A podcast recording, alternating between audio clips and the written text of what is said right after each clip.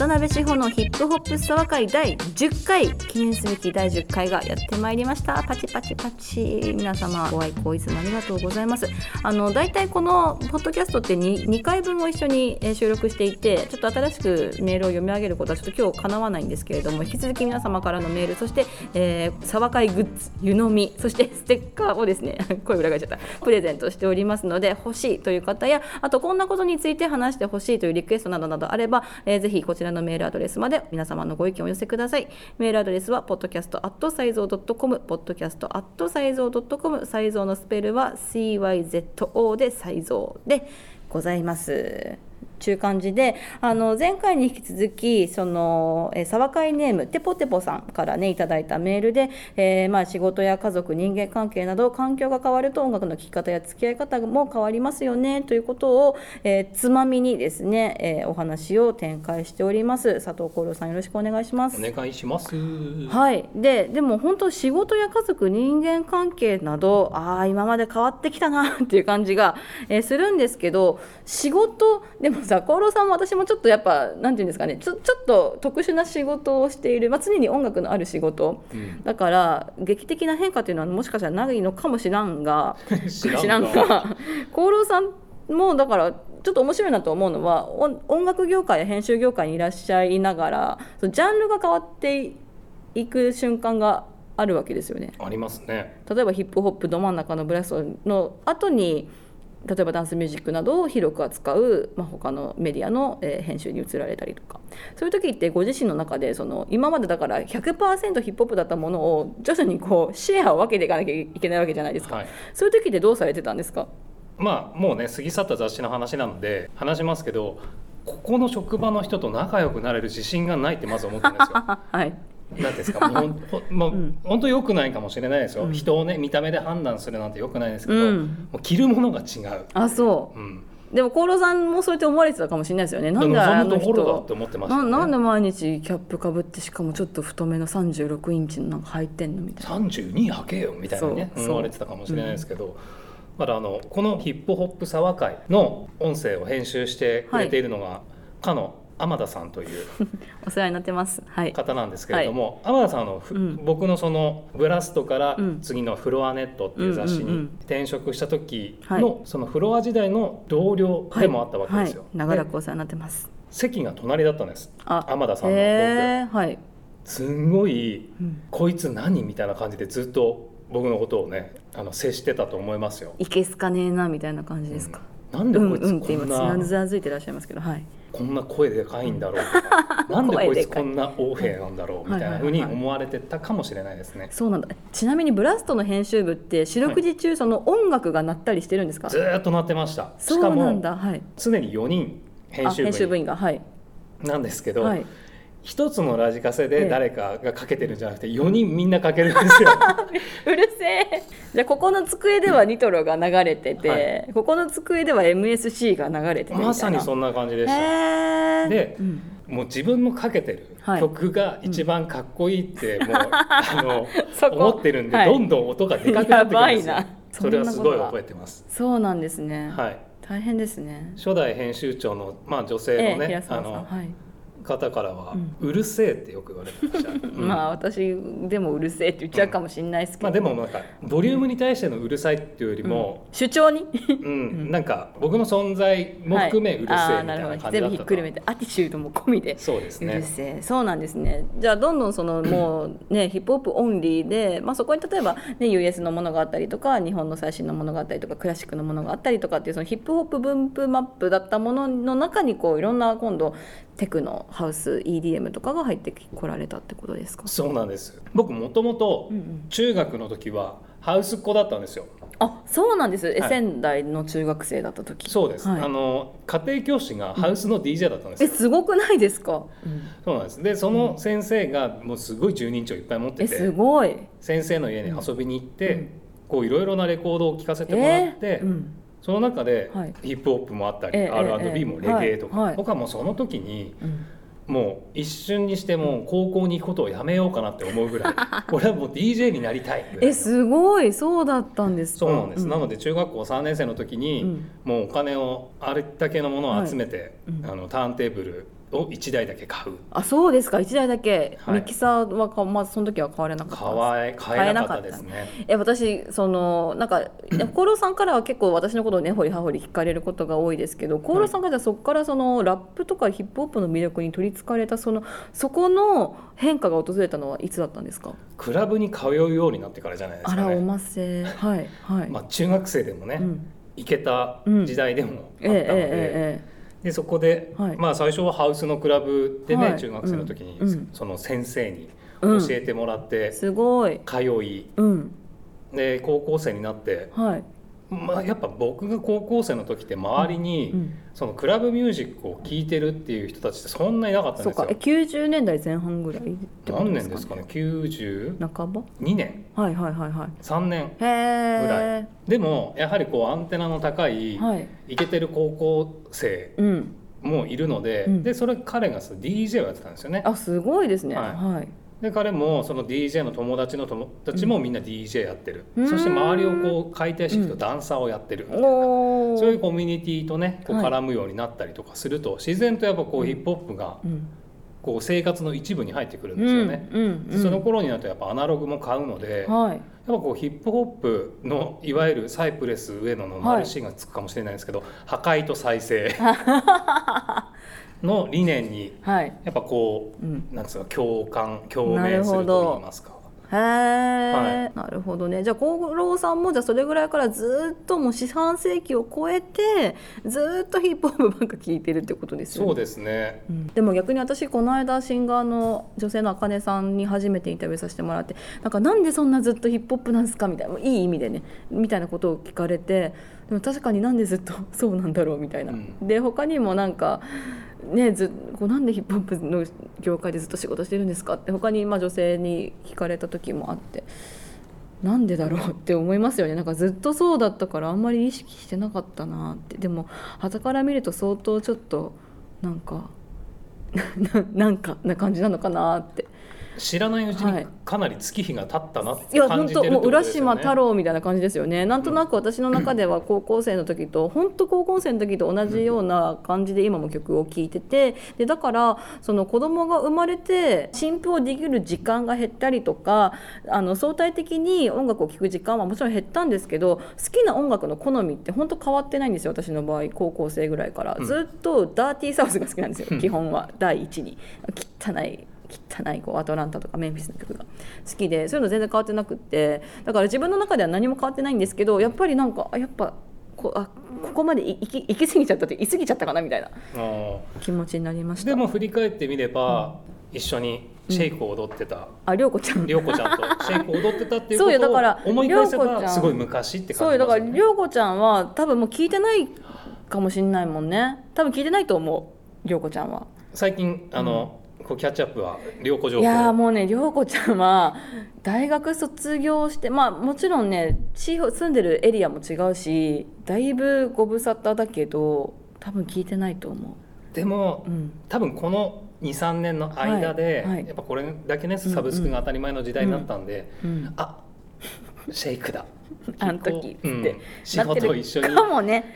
餅つきダンスやったかもみたいな。こうやってねこうお手手をこう前にねフリフリして、うん、かもしれないですけどね。だから確かに言われてみればそのどどんどんいなくなっていく友達とかは多かったですよね。それこそ結婚したからもうクラブ行けないとか、彼氏がねこういうとこ行くの嫌だって言うからもう行けないとか、そういう友達は、うん、結構いるかな。うん僕ももしかしたらそのブラストからうん。フロアネットっていう雑誌に転職した時に、はい。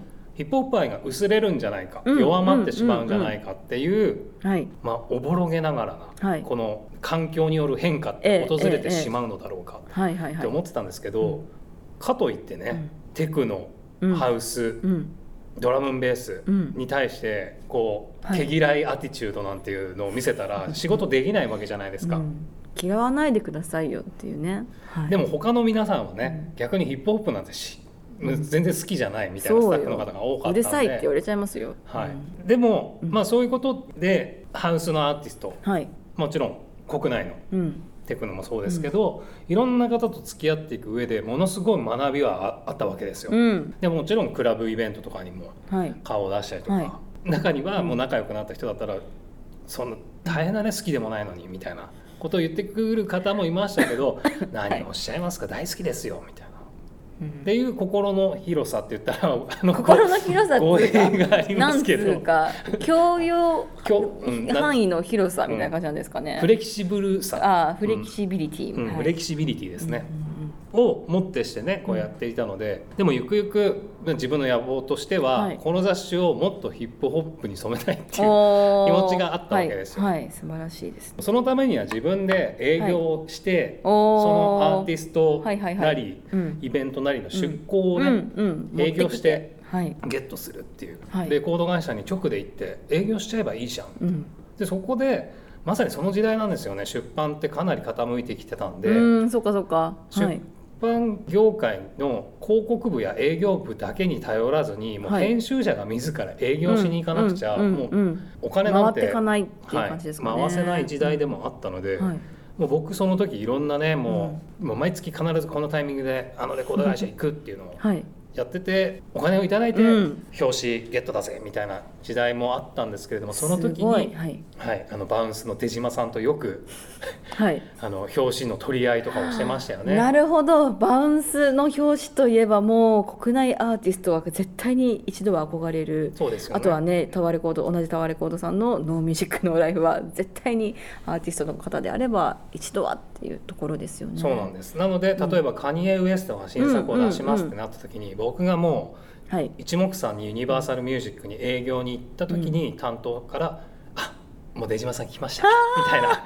タッチの差ですみたいな。でもこれ逆のパターンもあるみたいで、あそうだったんですか。出島さんからうん。うん「早いねフロア」みたいな感じで「もう行ったのっうん。つって。もう来たんだあいつ」みたいな。そうですか、いやでもすごいですね。でも最近だってウェブメディアとかでもそうやってそのレーベルの担当者さんのところまで足運んで営業してる方っているのかな、今はもう全てメール、SNS で済んでるんじゃないですかね。なんかそんな感じですよね。なんか私も、あとまあコロナもあるからですけどそのレーベルにお邪魔するっていうことがやっぱトンとうん。減りましたよね、懐かしいなって感じもしますけど。あと音楽との付き合い方、接し方っていう意味では、うんうんうん。そのレコード会社はい。のプロモータうんうんーうん。に雑誌担当がいなくなったっていう時代があったのでそっかそっか。はいもうプロモーションに来うるん。レコード会社のスタッフもいなくなったわけですよ。そうですね。でなると、うん。もう本当にピローってメール一通、うんうんうん。そうねリンクが貼っててねここから聞いてくださいみたいなってねなると、はい。なんかちょっとあんま愛情感じないじゃないですか。うんまあ今の時代は結構もうそれが普通にね、うん。なってますけどね。今なんて昔はね、それこそ白版と呼ばれるね、ああプロモのね、はい、CD だったりカセットテープがそうね。送られてきて、はい。で今はもうそのうん、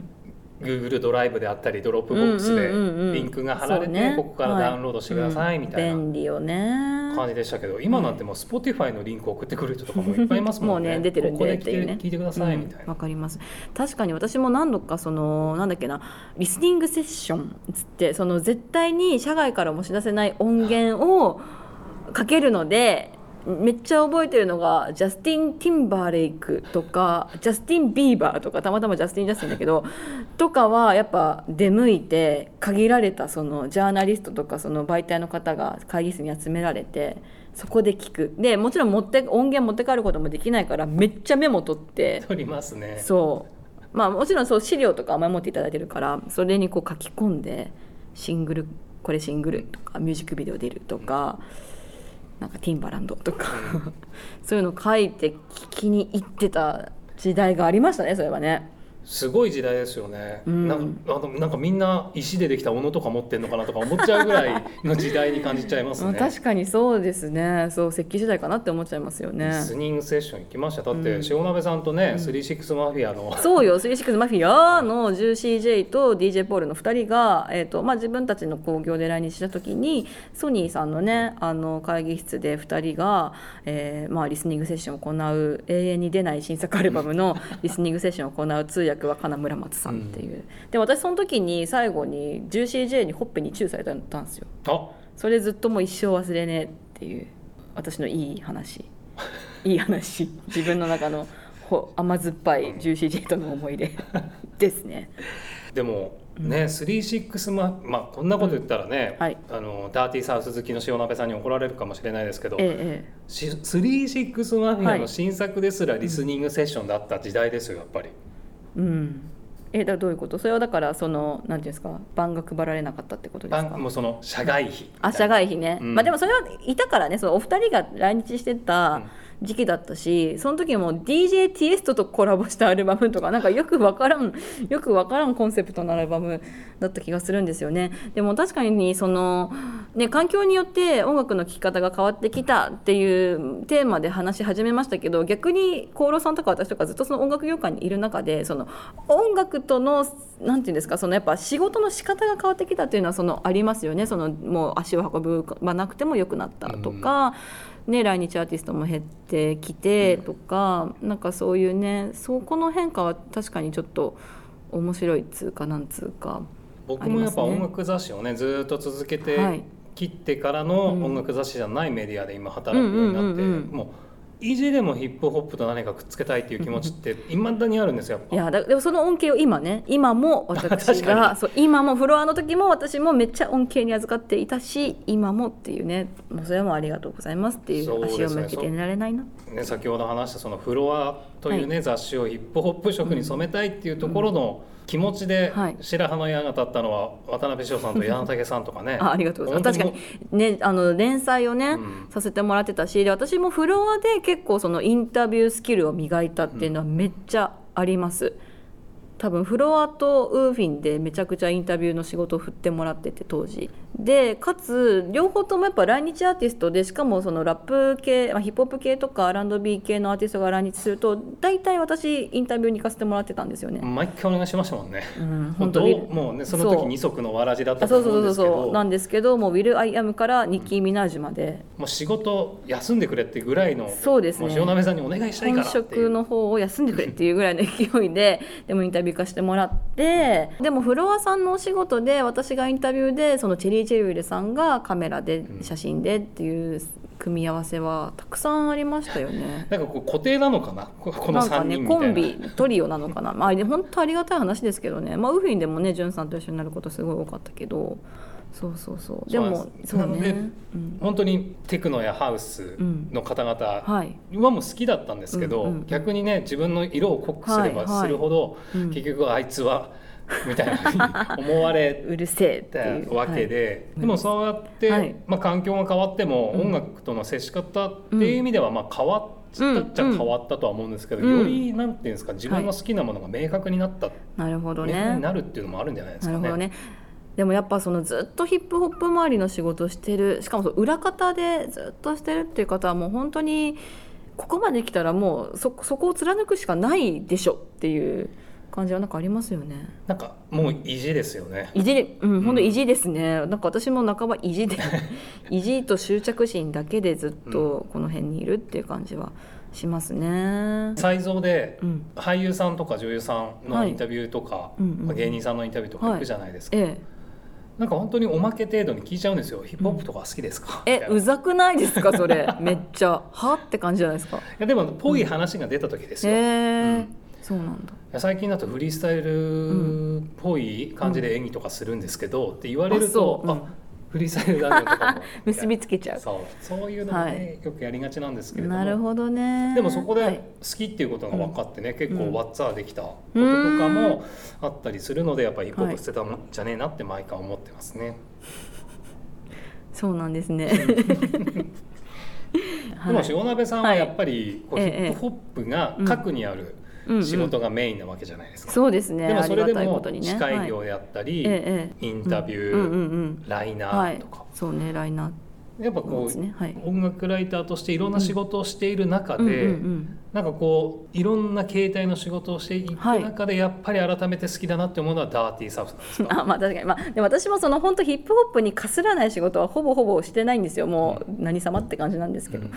だからまあダーティーサウスが好きなのはもちろん根底にありますけど、まあ、そもそもだからヒップホップの周辺2キロぐらいのは仕事しかずっとしてないのでそうですね。あんまだから好きなテイストは変わんないな。昔あでも言うてもそうね。でもヒップホップ好きな方ってどうなんですかね。昔はそれこそダックダウンしか聞かなかったけど今は全然もうあのクオリティコントロールの音楽も聴きますわみたいな人いるのかな、うん、別に結構皆さんヒップホップ好きな人ってヒップホップの庭にあるものは結構あのもちろんそのね何が一番好きっていうのはありますけど、ないなわりかし特に日本のリスナーの方は幅広く聞いてる印象かな、うん、なんか前にアトランタ行ってすごいびっくりしたのが、まあ、とにかくウーバーとか乗ってもトラップしか流れてないんですよ、フューチャーとかヤングサグとかしか流れてなくても最高なんですけど。私2010 6年ぐらいに、えーと、ビヨンセの単独公演、まあ、ツアーをアトランタに見に行って。で最初ビヨンセさんが出る前にこう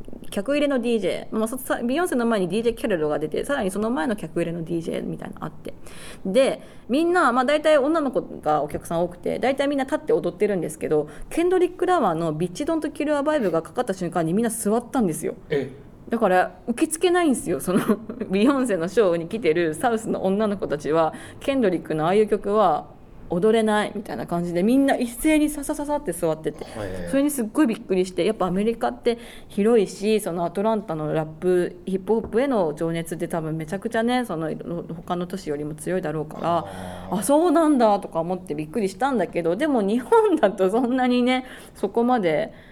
どうなんでしょうね。そのダーティーサウス突き詰めてる方たくさんいらっしゃると思うしヒューストンのものしか聞かねえみたいな方もまあいると思うけど。そう。だから、うん、でも言うてもそのサウスとかチキチキが好きなのは変わんないですね、うん、うん、ちょっとさっきの話拾っちゃうんですけど、はい。はい、そのやっぱヒップホップの仕事メインで、うん、でも、うんうん。うん、言うて周辺2キロって言ったじゃないですか、はい、2キロ。2キロもさ何に対しての2キロかちょっと根拠のないまま2キロが出ちゃったけど、自分の確信めいた仕事から、はいまあ、2キロ先もあるそう。徒歩30、まあ、ギリギリ徒歩で行けるかなぐらいのとこまでは拾うみたいな、うん、すごい言いづらいかもしれないんですけど、はい、その2キロ先の仕事って例えばどんなやつなんですか、ええ、2キロ先の仕事はね えっとね15キロぐらい離れた仕事が、結局ポシャったんだけどなんかね服のカタログのテキストを書いてくれみたいな、うん、そのライターさんなら書ける人みたいな感じで、うん、なんか本当に業務用みたいな感じの何かだ誰かにつないでもらってなんか多分その業者さんもお洋服の業者さんもライター紹介してくんないみたいな感じでで何かがこう重なって私が紹介されて本当もう業者っていうか問屋さんみたいなところ伺ってこの紹介のテキストを書いてほしいテキストとかその文章カタログの文章を書いてくださいみたいな夏の装い爽やかみたいなそういう。それも20キロぐらい先だったから断ったんですけどだからお断りしたんですか？あそれだからあじゃあでも頑張ったらできるかなと思って。うんちょっと断ったのではない頑張ったらできるかなと思ってでも結局先方からやっぱこの話なしになったんでって。さっき先方に断られたですけどだから迷うのは5キロぐらいの仕事ですよね。頑張ったらできるかもしれないけど、例えばその、えーと、j p o p のアーティストだけど今回の新しい曲ではラップに挑戦してるんでインタビューどうですか？とかたまにいただくそういうお話いただいてそれがあの新しい自分の新しい扉を開いてくれそうって思うお仕事だったら受けるけどうんでもなーって思う時はちょっと私よりももっと適任の方がいらっしゃると思いますって言ってお断りするケースなんかもあります。あでもそういうこと考えると、塩鍋さんに仕事を依頼して、はい、私よりも他の方の方がって断られたこと結構あるんで、そういう時ってやっぱ20キロ以上先だったってことですね。いや20キロいや分かんない。5キロぐらい5キロぐらいか。もしれない。あそうか5キロが、うん、まあ、その線引きのところってことですね。そうそうそうでも20キロ先のその毛糸が作り出すグルーブとかそういう仕事もちょっと引き受けようとはしたわけですよねうん、そうだからその時はまたやっぱ書き駆け出しっていうか、うん、なんとか何か実績作りたいし、まあ、もちろんあと生活のためっていうのもあるから。それ読みたかったですねカタログ。なんかわっさ夏の装いみたいな。ないよね。ドープなニットに袖を通すとか。絶対読みたかったなそれ。ねえわまた機会があればうん。お受けしたいな、今の私だったら 受けれるかな、うん。でも受けれねえわっつう話だけど。やっぱはい、難しいところですよね、そのジャッジメントって。そうですね。これを断ってしまったら、もう二度とこの界隈から仕事来なくなっちゃうかもしれないっていうね。ね、それはもうフリーランスあるあるだと思うんですけどだからそれこそ妊娠に妊娠だって妊娠出産の時もあんまり外私は人には伝えなくって。でそれもあのアメリカのなんかママブログみたいなのに書いてあったんですけどフリーランスのママはそのむやみに人に伝えないみたいなのが起きてみたいなの書いてあって、っていうのはやっぱその発注控えをするからクライアントさんが「あなんとかさんそういえばに出産するって言ってたからちょっと忙しいだろうからやめとこうかな」っていう、うんまあ、それ多分親切心でねおそらくおそらくというか100%親切心で、あのわ渡辺への発注を控える、いやでもそれはちょっとそこもでもやっぱ私取っていきたいわって思ってたので、あんまりそのお仕事相手の方には妊娠してますとかいつ頃出産しますっていうのはもう本当ギリギリまで言わずに。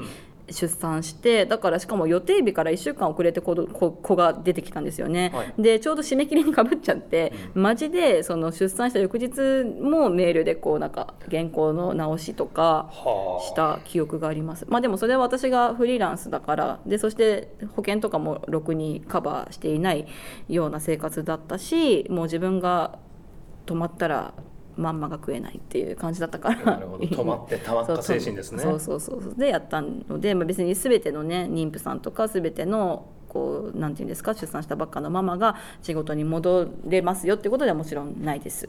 がっていうね。確かに才蔵の仕事も結構ギリギリまでやってもらいましたもんね、うん。インタビュー結構とかほぼそう現場にでなんかトークショー的な仕事もし予定日2週間ぐらい前までめっちゃでかいお腹で。多分周りの人。そうシーダさんの「花と雨」の映画やった時に私がこう試写会の司会とかやっててその時ももう妊妊娠8ヶ月とかで、うん。なんかよく見たらあいつなんか腹がみたいなうん感じだったと思うんですけどなんかそういう状況でもそう止まったら死ぬから と思ってうん。仕事には行ってましたね。でもやっぱそのハングリー精神はあれですね、スタートした時からじゃあ変わらずってことなんですね、うんまあ、やっぱそれはなんだろうやっぱヒップホップだからかもしれないですね。そのヒップホップのフィールドで書く仕事がしたいっていうのはもうそれこそこのポッドキャストの最初でも話したけど もう高校生ぐらいから思ってたことだからやっぱそこの意地 でやってたし今もやってる感じはしますねなんかね、はい、今はい、今現在の塩鍋さんのその半径1キロとかじゃなくて、はいはい。本当に核にあるものうんうん。って仕事の中では何なんですか、え自分がやっぱいいと思うか否かっていうことですかね。だからすげえまあもうザ・ラッパーのインタビューの仕事とかいただいても自分がいやちょっと違うなって思ったらお断りすることも何様って感じなんですけど、うん。お断りすることもあるし、まあ、あとはそれが自分のなんか未来の自分へのへの投資になるかとかそういうことは考えるのと、あと自分が本当に伝え伝えたいことを言えるのか書けるのかっていうのは結構ジャッジの基準になるかもしれないですね。なんかスポンサーさんがいてこういうこと言わなきゃいけないんですよとかだとあちょっとあーそれちょっと34キロぐらいの話だなみたいな感じはあるかもしれないです、とも感じられそうもないこともないみたいな原稿になっちゃうってことですよね。確信をつけないみたいな、うん。自分がいいとは言えないみたいなのはあるかな。なるほど。いろいろなんかこうん。う様変わりしてるようで様変わりしてないけれども、うん。そうですね。ないない結局ないってことになるかと思うんですけどね、まあ今後もどうなっていくかわかんないですけどね。これから塩鍋さんに訪れる大きな変化って何があるんですかね。こう人生の中。死でぬ。いきなり。離婚が死ぬ？あ。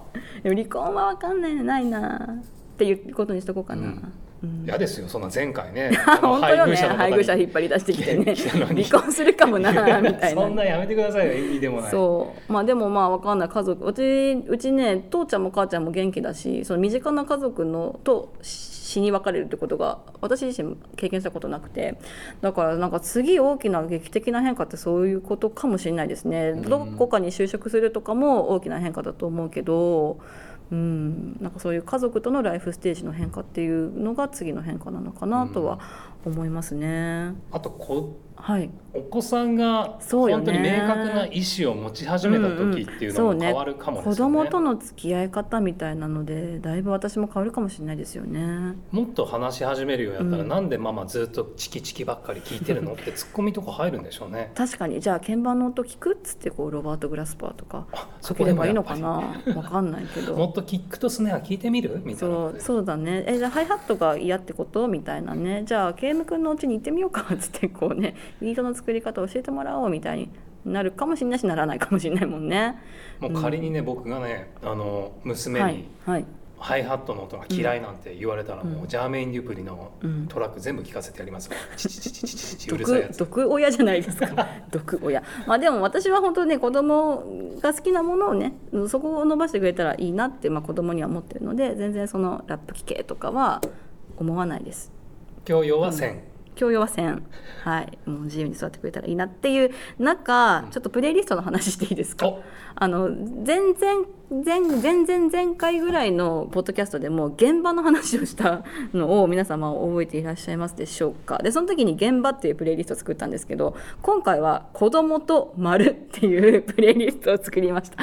変なタイトルでごめんなさい。子供は、まあ、あの子供の子供よ。で「と」はひらがなで「丸子供と。供。でこれはもともと私が子供と聴けるヒップホップっていうプレイリストを作ってたんですよおででもそれずっと編集中でもうずっと寝かせたままにしててで今回でもこういうテーマで話すっていうことであの、まあ、それこそ海外の掲示板サイトとかを見てみんな子供と一緒にどういう曲を聴いてるんだろうラップに関して。っていうことをディグったのでちょっとねその子供と聴いても差し支えのないラップ曲を集めたプレイリストを作ったので、まあ、もし興味のある方は、えー聞いてみてください。まあ、N ワードとか F ワードとかあとまあビッチの B ワードとか言ってる曲とかもあるんですけれども、まあ、そこはちょっとねおお子様にどう説明するかもしかしないかっていうのはお父様お母様にお任せします。ただその、えーとまあ、そうした言葉を使っていても非常に前向きなメッセージを歌っているんだよとか、えー JG というと Naz というね素晴らしい、えーね、ベテランラッパー2人が、えー自分の、ね、これまでについて語っているラップの曲なんだよ とかそういう背景も込みでお子さんと一緒に聴けるラップっていうのを、えーまあ、集めたんでお暇な方は「子供と丸で、えー Spotify で検索してみてください。地方鍋太鼓判のプレイリストってことですからね。太鼓判ね。そう、まあ、なんでちょっと気が向いたらちょいちょいって自分でエディットするかも。私自身がエディットするかもしれないんですけど、まあ、一応ちょっと作ってみましたって感じです。お子さんにね、うん。その何か聞かれるっていうタイミングが来るとは思うんですけれども、うんうんもう実際僕もはい。よ聞かれてはないんですけれども、うんうん。その N ワードを発してしまったっていう、ねはいはいはいはい。事件があっあたんですけそうれども。かそうか。はい、はい。うんまあ、そういうことも含めて、うん。きちんと話せる親であればそうですね、うん。はいはい。そこはもうだってねお子さんがまだ小さいということはもうね保護者の方の責任にかかってるかなというふうにまあ、思いますし。のようにね吸収する吸収時しちゃう代ですからね。ね。そうでも私もだから子供が中学生になってラップとか聞いたらどうしようとかちょっと汚い言葉ばっかりの攻撃的なグリゼルだとか聞き始めたらどうしようと思ってたけどでも振り返ってみれば私ももう中学生からめっちゃ G ファンクとか聞いてたからもう人のこと言えねえわと思って、えーいう感じで今はおりますね。はいというわけで、えーそんな感じでお届けしてまいりました。渡辺志保のヒップホップ沢会第10回目いかがでしたでしょうか、えー繰り返しますが番組特製 You Know Me、えー OPP もびっくりの You Know Me そしてステッカーがございます、えー欲しいなという方はポッドキャストアットサイゾー .com ポッドキャストアットサイゾー .com まで、えーメールを寄せください。そして、まあ、欲しいなっておっしゃる際にはぜひぜひ、まあ、こんなこと話してほしいとかこのポッドキャストへの、えーご感想なども一緒に、えー書いていただけるととってもとっても嬉しいです。というわけでまた皆様次回のヒップホップサワ会でお会いしたいと思います。さよなら。